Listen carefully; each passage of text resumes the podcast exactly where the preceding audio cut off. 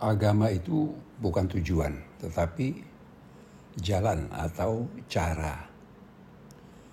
Tujuan yang baik, kalau caranya salah, maka akan timbul korban-korban, dan tujuannya itu sendiri justru akan menciptakan kerusakan.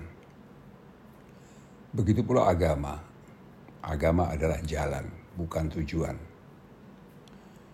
Kalau kita menganggap agama sebagai tujuan, maka sebagian orang akan merasa sudah sampai ke tujuan. Dan kemudian merasa dialah yang benar. Mereka yang dianggap belum sampai tujuan, dianggap keliru. Dalam salat wajib, lima waktu yang ditentukan dalam Islam, dalam setiap rakaat kita membaca surah Al-Fatihah. Dan ada paling sedikit 17 rakaat kita bersujud di hadapan Allah. Apa yang kita minta dalam surat Al-Fatihah itu, kita tidak minta surga sebagai tujuan.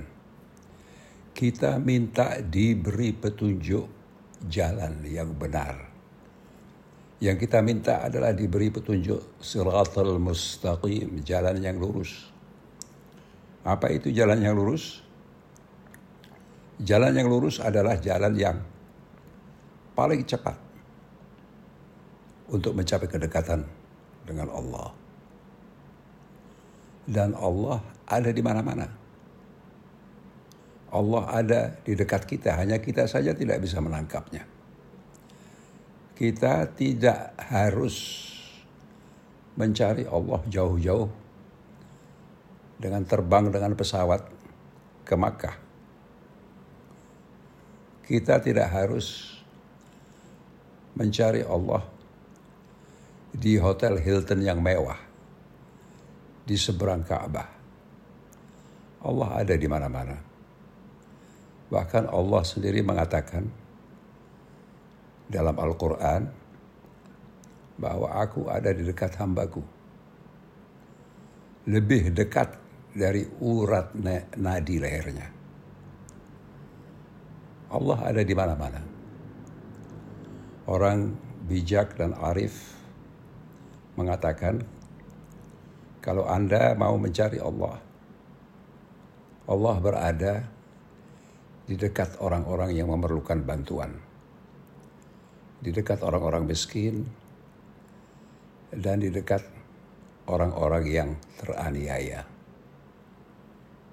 Orang-orang yang pergi haji berkali-kali, umroh berkali-kali, di samping mengurangi fasilitas untuk mereka yang haji untuk pertama kali, sedangkan haji hanya diwajibkan sekali dalam seumur hidup, biaya haji dan umroh berkali-kali itu bila dipakai untuk menyantuni orang-orang miskin akan jauh lebih besar pahalanya daripada umroh dan haji yang berkali-kali itu. Allah telah menjanjikan kepada kita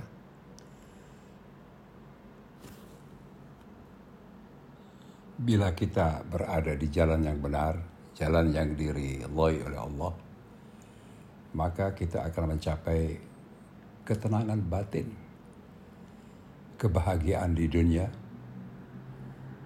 dan di akhirat insya Allah.